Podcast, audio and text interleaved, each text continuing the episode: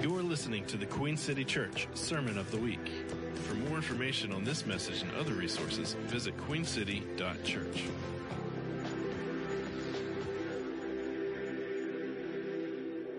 Good morning, everybody.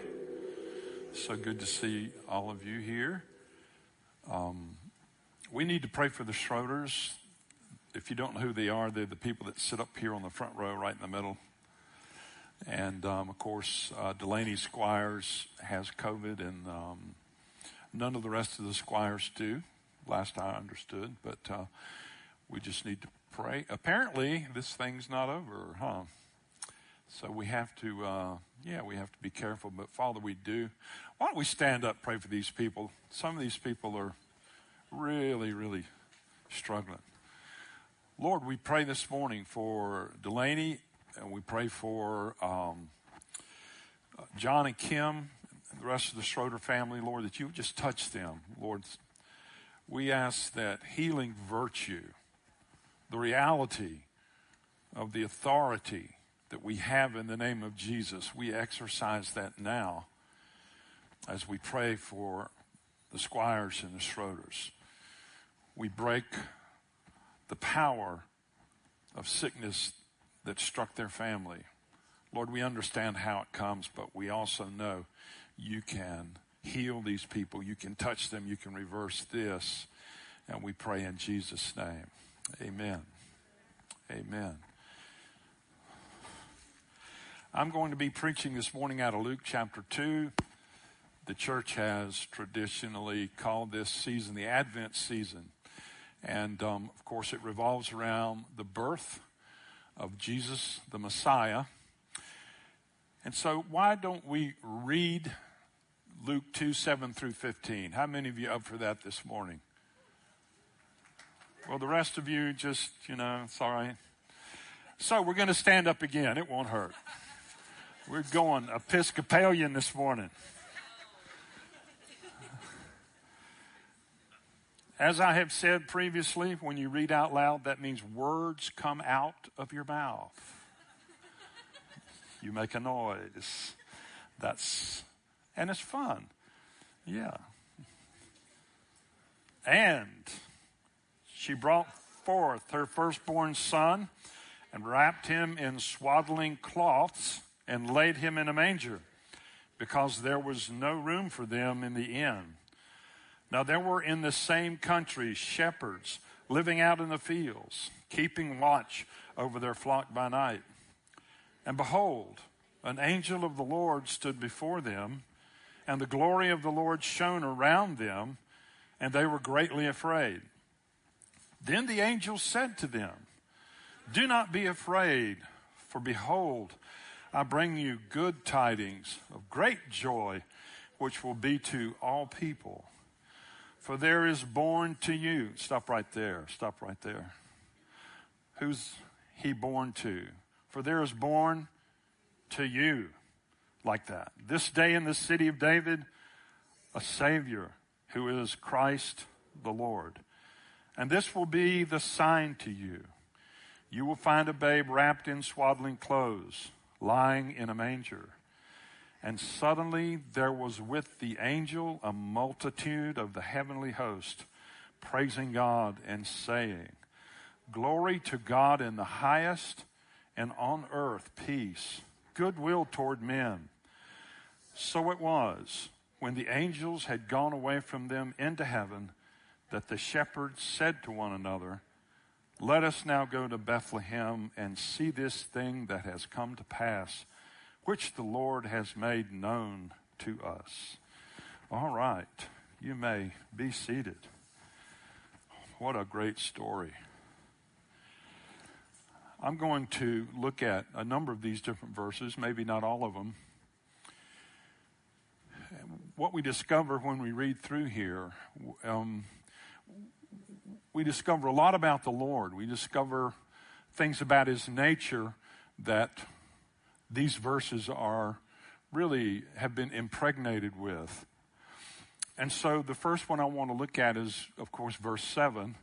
And she brought forth her firstborn son and wrapped him in swaddling clothes and laid him in a manger Why did she do that? Because there was no what? There was no room. There was no room. There was no room for them in the inn. And I've thought about that. You wonder how many places they went to. Of course, I think it's more profound than how many places didn't have room for him. We're going to see this later. It has to do with 700-year-old prophecies that pretty well pinpoint, like, the exact location where Jesus was born. But there's also this idea that there was no room for them. And that has really struck me over the years, because as I've walked with the Lord, I have discovered, for the most part, and I say for the most part because there always can be exceptions to the rule, for the most part, God won't impose himself on people. He won't just come barge into your life and take over. He really does want to be invited. Years ago, I heard a preacher from a bygone era named Walter Butler, and he would say, God appreciates being appreciated. And we don't really always understand how the relational dynamic works between us and the Lord, but God appreciates being appreciated. He wants to be wanted. And that's a very significant idea if we really want to develop as believers. He wants to be wanted. And I was thinking on the way in this morning about a verse out of Proverbs 8 that really struck me. Let me see, Proverbs 8 verse, I think it is 17. And I may have to explain a little bit of this, but it says this: I love those who love me, and those who seek me diligently will find me. Let me read that again, because John 3:16 says God loved who or what? The world. He loves everyone. But then there's this other reality that God has affection for those who have affection for him. And that's what it says here. I love those who love me, and those who seek me diligently will find me. And people have gone through so many things that they're still trying to figure out if God loves them. You know, everybody has those issues. Well, then there's the other side. Do you love him? Do you love him? We don't always like to be challenged, but that's part of the equation. It's a two-way street. Do we love him? He says, I love them that love me, and those that seek me early shall find me. Those are relational ideas. If you seek the Lord, you will find him more than if you don't. Now, that's redundant, but I mean, it's profound. We don't know God by osmosis. We know him by intentionality. That's a big part of it. You can become more spiritual than anyone else in the world if you want to be. That's probably an exaggeration, but there's an idea there that there's a certain part of this relationship that really involves what we choose to do, what we choose to do. And our culture is geared toward distraction. And we need to make conscious decisions to make room for the Lord. He really wants to be first in our lives, not a second thought, not an option number two. And that's a challenge. That's a challenge. There's so many things that cry out for our attention. I know people that have become defiled through their relationship with the internet. They're toxic now. How many of you know people like that? You can't really even talk to them. If you're toxic please stay away from me. Now, it's not because I'm better than you. It's because I'm just like you. I could get toxic too. I don't have any trouble being mean. Anybody get that? I don't have any trouble being agitated and irritated. I can do that all by myself without anybody's help. No problem. I am good at that. But we have to be intentional about our faith. I listen to Jordan B. Peterson sometimes. He's a very, very interesting person. And what he says, his whole idea is if you want to improve your life, take personal responsibility for it. Make up your bed. How many of you are familiar with some of this that I'm talking about? And see, what he says is there is no bottom to the abyss. If you want to go that way, there's no bottom. Your life can get immeasurably worse if you don't begin to take some personal responsibility for your relationships and for your life and for what you do with God. There's no bottom. He also says this, you make tomorrow better by sacrificing today, but you make tomorrow worse by living your best life now.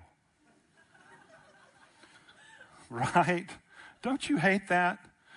Live your dream. No, don't live your dream. Do better than that. Oh, give yourself to something that may not be your dream at all, that is meaningful to somebody else. Like the guy, he was 45 years old, still living in the basement at his dad's house. And his dad said, son, what are you doing? He said, well, I'm looking for myself. He said, well, you ain't here apparently, so you better go live somewhere else. Apparently you haven't found, anyway, moving right along. John 21, verse 16 and 17, Jesus asked Peter three questions that are the same question. Peter, do you love me? Peter, do you love me? Peter, do you love me? And it was significant. That's a very important question. But God wants to be valued.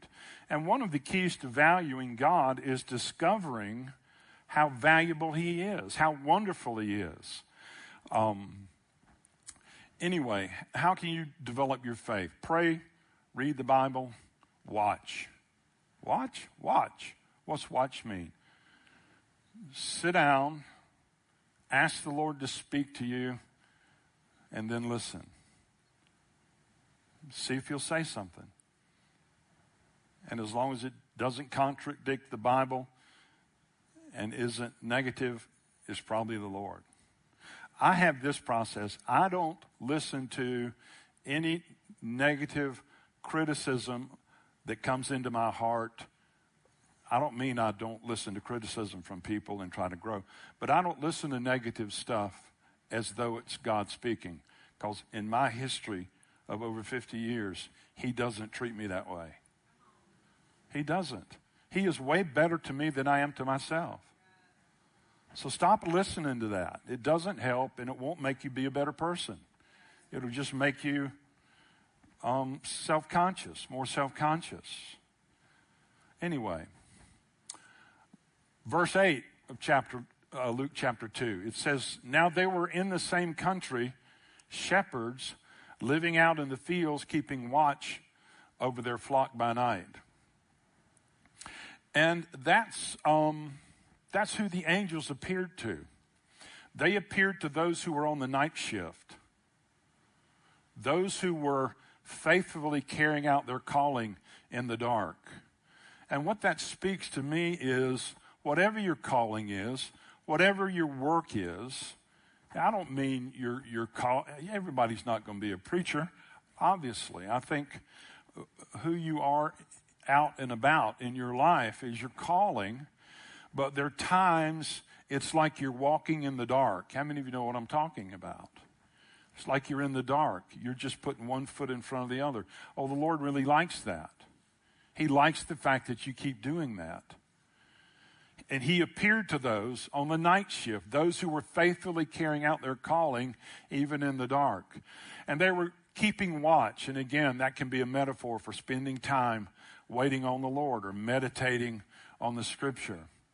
But the ones he appeared to were shepherds, or those who cared for others, which is everyone's calling. I will promise you this. If you devote yourself to truly caring for other people for their sake, God will come to you. He will. He'll speak to you. He'll make himself known to you, because that's why you're here, is to care about somebody, to do something for somebody. But these particular shepherds were charged with helping to birth and to care for the spotless lambs that were used week in, week out in the temple and for the Passover sacrifice. That's who the angels appeared to, those whose job it was to tend the Levitical flocks in Jerusalem for the temple worship. Well, in Luke 2:10, next verse I want to look at, the angel said to them, "Do not be afraid, for behold, I bring you." Oh, this is such a great verse. We've heard it so much, its truth isn't ringing loudly enough. I bring you what? Good tidings of great joy, which will be to all people. And the Passion Translation says, "But the angel reassured them, saying, 'Don't be afraid, for I have come to bring you good news, the most joyous news the world has ever heard, and it's for everyone, everywhere.'" Good tidings of great joy, the most joyous news the world has ever heard. The Moravians, an ancient, not ancient, but I think a 17th century group of believers from Western Europe, I believe that's right. Moravians believed that the two primary effects of receiving the gospel were holiness and happiness. So if your holiness isn't also happiness, pitch it. Come on, holiness and happiness comes from believing the gospel. I think we need to believe the gospel again. How many of you think that might be true? Yeah, the gospel, if you believe the gospel, it makes you happy. It's good news. It's good news. Wonderful. Most joyous news the world has ever heard, and it's for everyone, everywhere. And then in verse 11, "For there is born to you." And I like that. Not just born to the world. They were saying, he has been born to you in particular. I think about the Apostle Paul in Galatians 2:20, where he talks about this Jesus who he says died for me, gave himself for me, died for me, gave himself for me. He was born unto you, died for you, gave himself, gave himself. If you read the accounts of what Jesus gave himself to through his passion and suffering, it's incredible. If you read and meditate on that long enough, I will promise you this, God will touch your life. If you look at the profundity of what Jesus went through for you in particular, gave himself for you, died for you, it will change your life. But that phrase has always captured me. Born unto you this day in the city of David. And that same verse calls him Savior.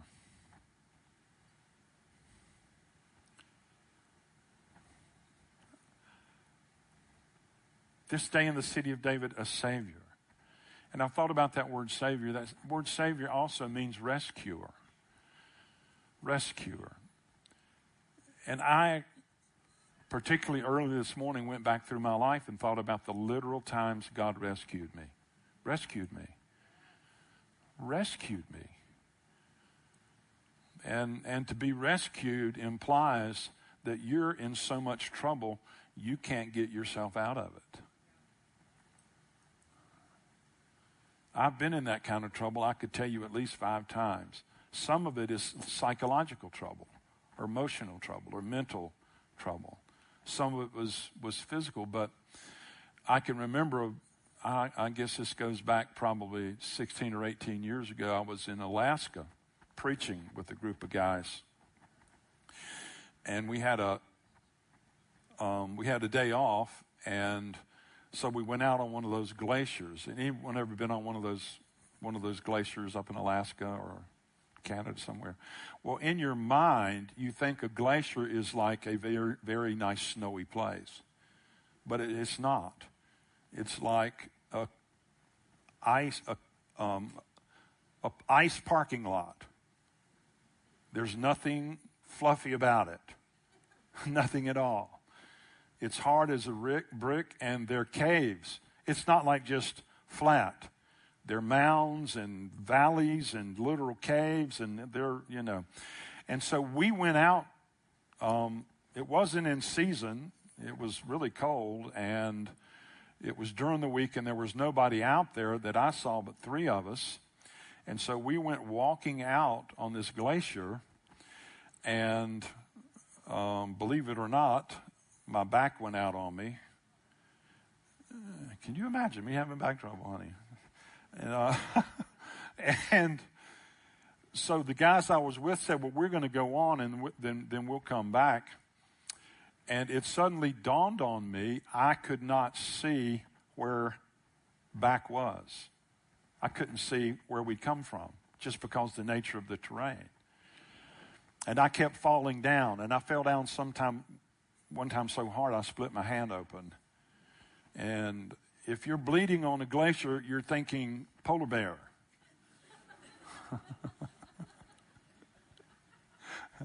And it was getting dark, and it doesn't take long for it to get dark in Alaska in the wintertime, I'll tell you. And I didn't know where I was. I didn't know which way to go back. And I hadn't seen anybody else out on the ice other than the guys I went out. And I had no idea where they were. And I panicked. How many of you know that feeling of panic? Yeah, man, the polar bear's coming. I'm bleeding. It's getting dark. I don't know where I am. And suddenly a couple I had never even seen out there just came up over this little hill. And I said, let me ask you a question. Do you know how to get back? Oh, they said, yes, we're going back. And I said, well, can I come back with you? And they said, yes. And but I felt rescued. Do you understand? I mean, there's certain emotional feelings you have that can be terrifying. Well, that was one time where I was rescued. Thinking way back to after I got out of college, another time I got rescued. I worked for a company that sold commercial kitchen equipment. And I really, at that point, didn't like the job. All my friends were getting married. I kept breaking up with my girlfriend. That's her over there on the second row. And I fell into this depression. And I didn't know how to get out of it. And I was afraid. I mean, you know, when you get into some of these places, you don't know how to get out of them. How many of you know what I'm talking about? And then one night I had a dream. And then the dream, I was stuck on a dangerous ledge underneath a boulder that went out over the top of me. So there was no way down, there was no way up. And I could see people trying to help me, but they couldn't reach me. And I had this real sense of desperation. But in the dream, suddenly, I was on top of the boulder, and I was safe, and I didn't know how it happened. I didn't know how it happened. And then I woke up, and I thought, my goodness, that's encouraging, but I'm still depressed. Well, the thing is, though, the Lord began to give me the key to get out of it. He showed me that even though in my mind I was in a desperate place, in reality, I was safe the whole time. I was wrong about where I was. Do you know humility? One aspect of humility is to stop believing the things you're believing. Come on, I'm serious. But he also did this. He gave me a song to sing, and I wrote this song years ago, and the song is called He Has Done It in Me, which is a song of victory from the standpoint of already being free when it didn't seem like it in my circumstances. And so the Lord said, okay, I gave you that song. I want you to sing it. And the song goes, He's done it in me. Yes, He's done it in me. Jesus has come, and He has set me free. No more sorrow. Despair has fled away. I stand in the victory. He's put me there to stay. And I said, well, Lord, it's not true. Well, the Lord said, sing it. And I said, but it's not. He said, sing it. The reality was, it was true. But in my mind, I had convinced myself it wasn't true. And so I began to sing that song, and I essentially sang my way out of that depression.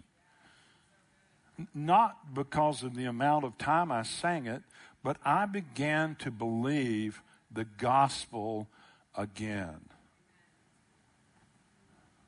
For the law of the Spirit of life, past tense, has set me free, past tense, from the law of sin and death. And I sang that song. And I got out of that depression. See, Romans 8, I think it's Romans 8. No, it's Romans 10. It says, for with the heart, you know, the whole, I don't know if you're around for the faith movement where, you know, do you have Cadillac faith? If you want a Cadillac, ask God for Cadillac and then say you got a Cadillac. Or, you know, if you're sick, say you're healed because Isaiah 53 and Matthew and on and on, and then people abused it. But guess what? Guess what? That principle is real. With the heart, man believes unto righteousness. With the mouth, confession is made unto salvation. If you want to be depressed, agree with depression and proclaim depression. It will work, which means that's horrible. But if you begin to give yourself to the reality and the truth of the gospel and agree with it, Christopher was talking in our pre-meeting this morning for volunteers about the power of testimony. A testimony is a proclamation of what God's done for you. And the interesting thing about testimony is when it's released, it will release other people because it's a God will do it again concept. The power of testimony. With the heart, man believes unto righteousness, and with the mouth, confession is made unto salvation. My mind was telling me one thing, God was telling me the other. When I believed my mind, I suffered. When I believed God, I began to be liberated. What a strange thing that maybe the Bible's true. Maybe Jesus knows what he's talking about. In the world, you shall have tribulation. Everybody's worried about the great tribulation. Jesus said, I mean, he'd just been tribulated out the wazoo, ladies and gentlemen, right after, I mean, crucified, died. And when he rose from the dead, he said, in the world, you shall have tribulation. Oh, God! Then he said, but be of good cheer. I've overcome the world. So what Jesus is doing is he's not denying reality, but he is releasing through the power of the Spirit and the reality of the gospel a higher reality. And he's saying, you can live above the snake line or below the snake line. Do you understand what I mean by that? There's some suffering that is unnecessary.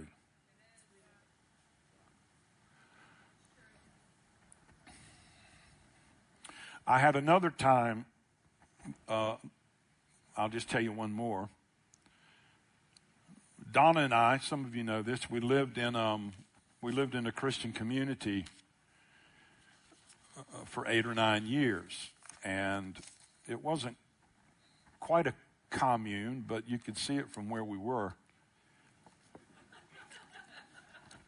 And 3 of my 4 children were born in those years, and it was a remarkable time, a tremendous time of growth, but it didn't work. And, you know, people that come to me and said, yeah, we're going to build this heaven on earth Christian community, I say, okay, let me know how it works. And if you need my help, here's my number, because I've already done that, and I got some ideas. But at a given point, I became discouraged and I became disillusioned with what we were doing in that community, and so I left. And others did too. Gradually, some had already left, a number had already left, but a church began to gather in my house, and so I had to borrow money from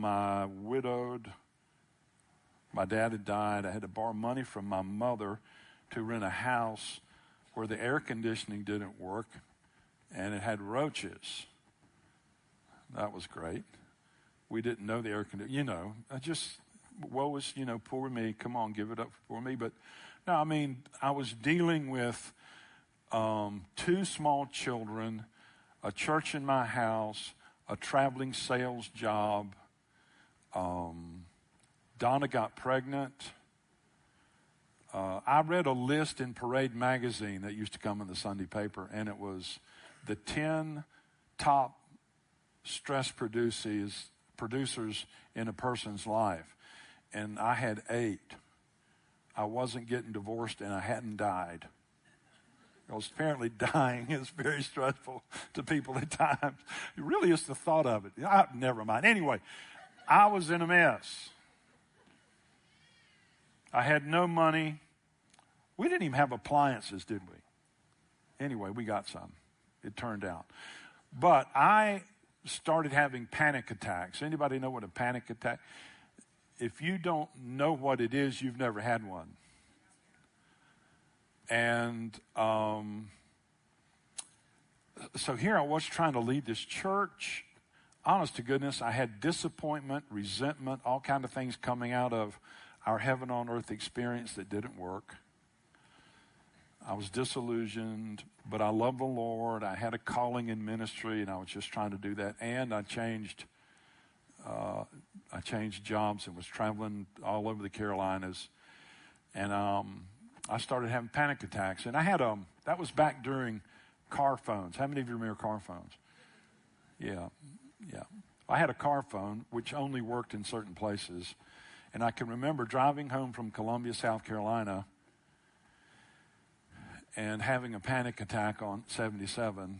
And I thought, I'm just going to pull off, and I'm going to call my wife, ask her to come get me.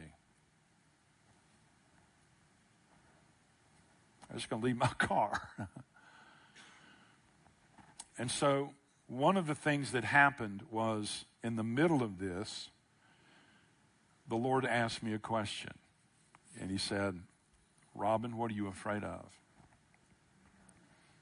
How many of us deal with things we're afraid of? He said, what are you afraid of? And I said, I'm afraid I'm going to lose my mind.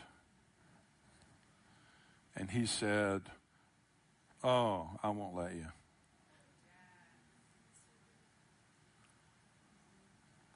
And that was the beginning of. Plus, I had to forgive some people. I had to let some things go. I had to stop being critical of other people's mistakes or sins or whatever. But God rescued me. He rescued me. God's rescued me on a number of occasions when I couldn't find help anywhere else. And he wasn't always my first choice. He wasn't always my first choice. Let me see. I'm starting page 4 here, and I think I've got 9 pages, so it doesn't look like we're going to make it.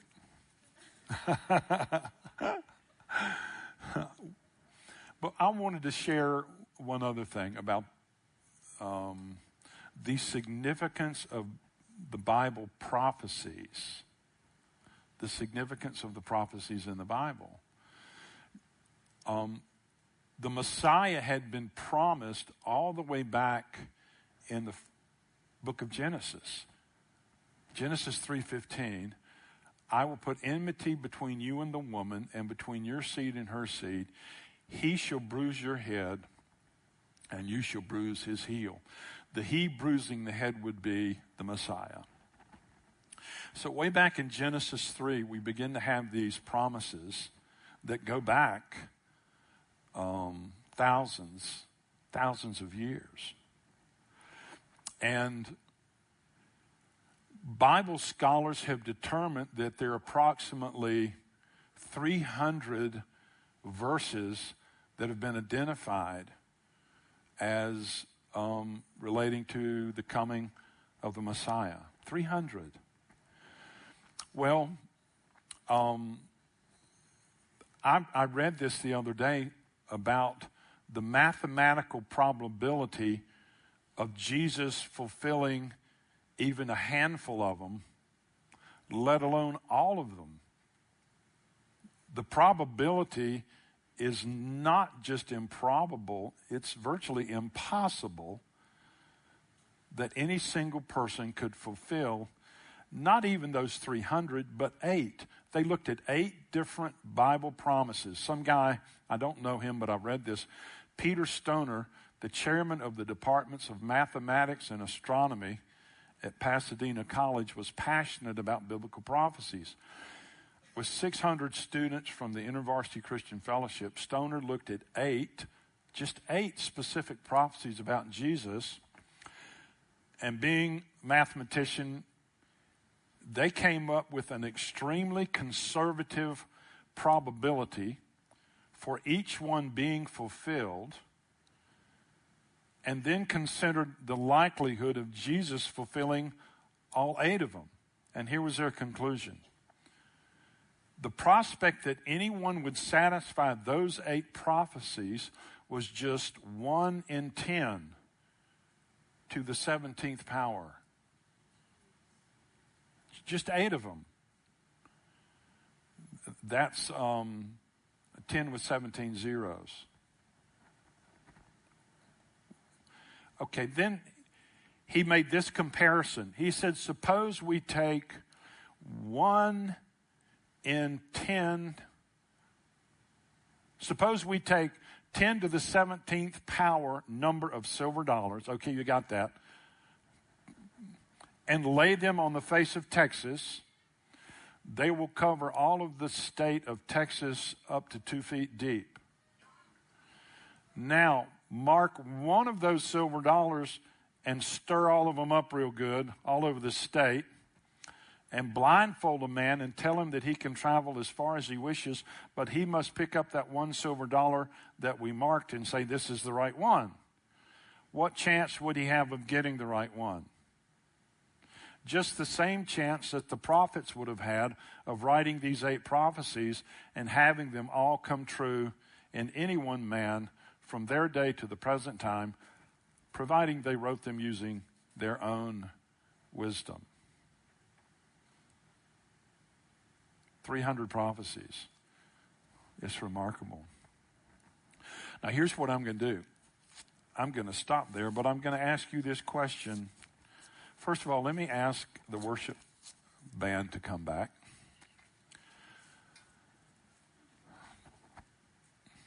Because I believe the Lord wants to minister to some of us.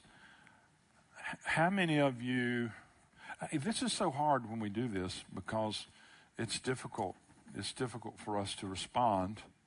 How many of you are in a place where you feel like you need to be rescued? Some area, some part of your life.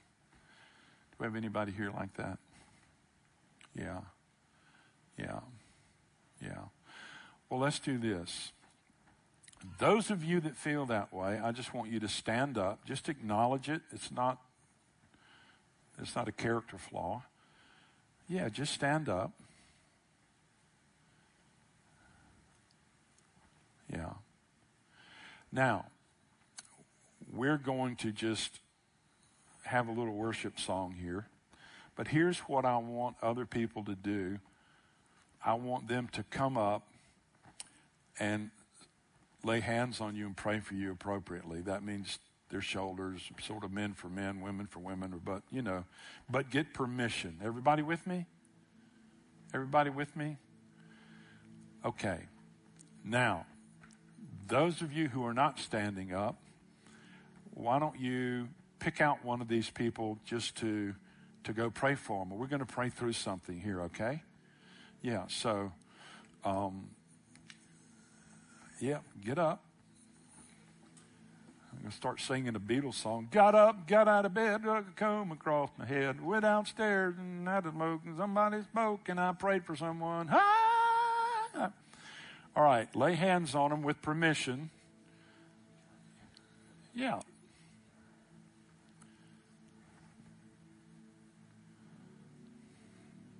Now, anyone standing up, needing some rescuing that nobody is praying for, wave at me so I can see who you are. So we can have, yeah, this young lady right here. Yeah, Donna, she's right there on the third row, one, two, the fourth row maybe. Anybody else? Nobody's praying for you? Okay. We're just going to wait on the Lord. We're not going to rush through this. If anybody needs to take off, that's understandable. But, Lord, you're the Savior. That means rescuer. And, Lord, there's situations we're in, and we need rescuing. We need you, the Savior, to intervene on our behalf. Come. Come, Holy Spirit. Here's what I know about you, Holy Spirit. You will come first in your presence, then with solutions. First in your presence. So come by your presence, Lord. Let your presence touch each of these people who've acknowledged. They've acknowledged they need your touch, Lord. They need your help. They need your practical intervention. Maybe it's emotional. Maybe it's psychological. Maybe they need to change their minds. Maybe they need to think differently, but Lord, you know how to get us wherever we need to go. So come, Holy Ghost. We love you, Lord.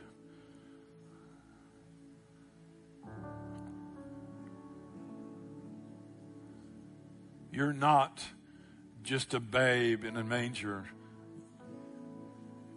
You're the Lord of heaven and earth, Christ Jesus. Let your power come. Let your release come. Lord, plant within each person here that spark, that flame of victory, that victory you hand to us. Lord, let that revelation come. Light comes from revelation. Lord, let that revelation come now of who you are, what you've done. Let it break through the darkness. Let it pierce hearts, Lord.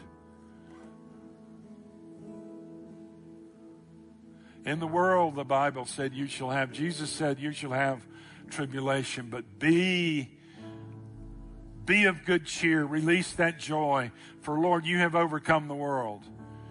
You are well able to break into our lives by our invitation and rescue and transform and change and heal and deliver and empower and encourage.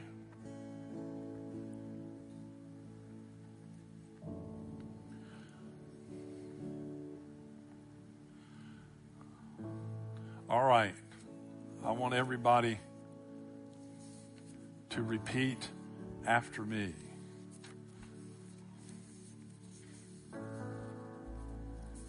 He's done it in me.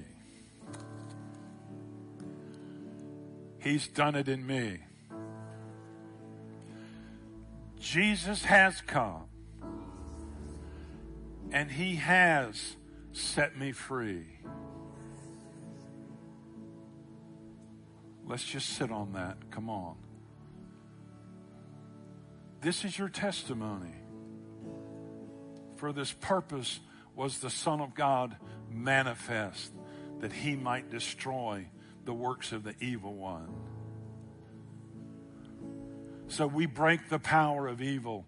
We break any demonic power. Listen, we give you notice. Your lease, you never had it, but it's up. We break off now fear and delusion and hostility and rancor and bitterness and confusion. In the name of Jesus.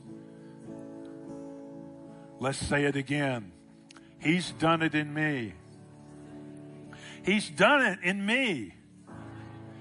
Jesus has come, and he has set me free. Well, I don't feel like it. Sing it. No more sorrow. No more sorrow. No more sorrow. No more sorrow. Despair has fled away. Let's say that. Despair has fled away. No more sorrow. Despair has fled away. Oh, come on. I stand in the victory. Come on. I stand in the victory. I stand. I stand. I stand in the victory. He has put me there. He has put me there. He's put me there to stay. You've been listening to the Queen City Church Sermon of the Week. For more information on this message and other resources, visit queencity.church.